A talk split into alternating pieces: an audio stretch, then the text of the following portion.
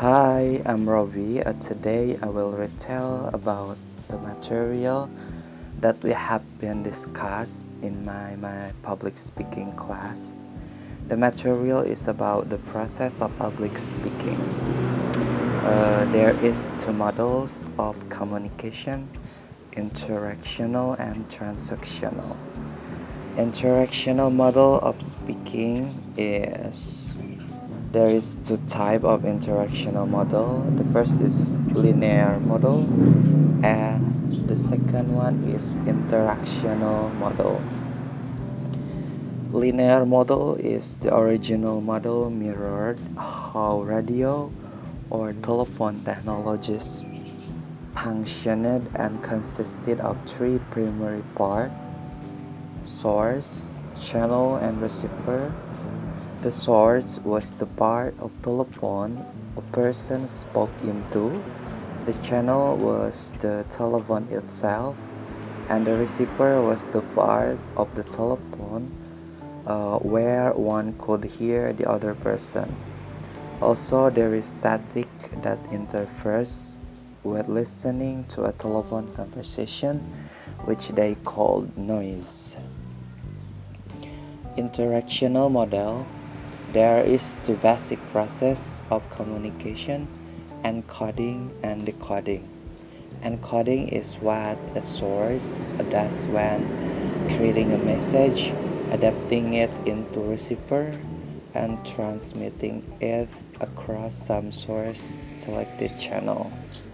When you are at home, preparing your speech or standing in front of your classroom, talking to your peers, you are practicing in the encoding process. The second major process is decoding process or sensing, for example, hearing or seeing a source's message, interpreting the source's message, evaluating the source's message, and responding to the source's message. And the second model of communication is transactional model uh, of public speaking. This is a simple way of this model. There is a speaker who give the message or information to receiver and the receiver give feedback to the speaker as well.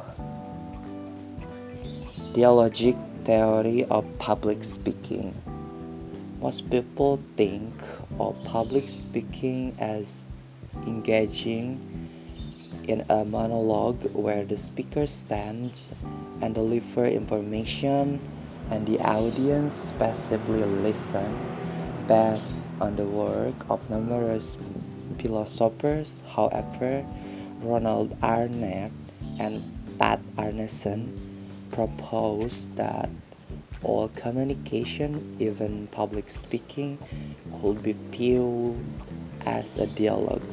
The dialogic theory is based on three overarching principles. Dialogue is more natural than monologue is the first one, and the second one is meanings are in people, not words.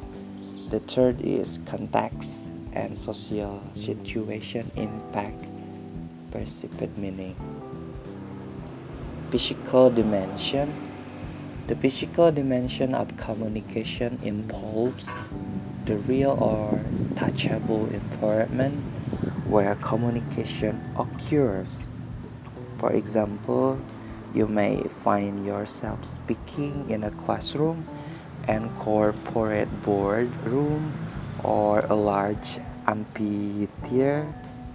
Each of these real environment will influence your ability to interact with your audience.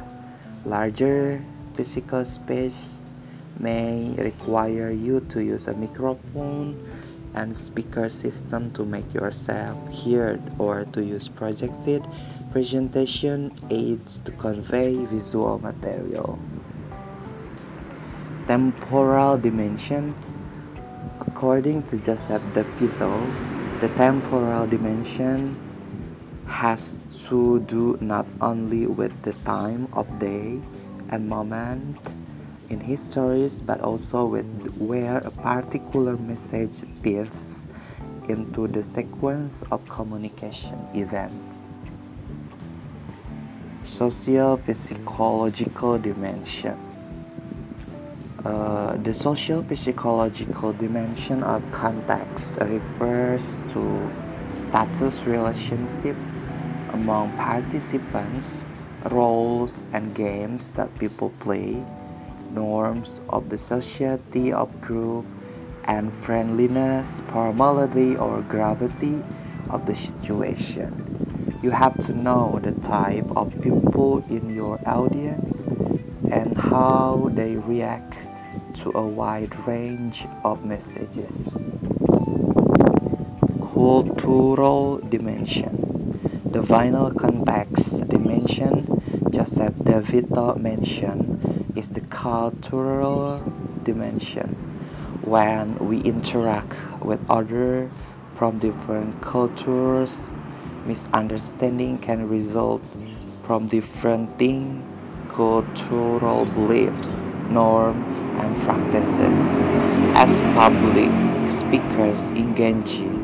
in a dialogue with our audience member, we must attempt to understand the cultural makeup of our audience so that we can avoid this misunderstanding as much as possible. Okay, that's it for today. Thank you so much for listening and goodbye.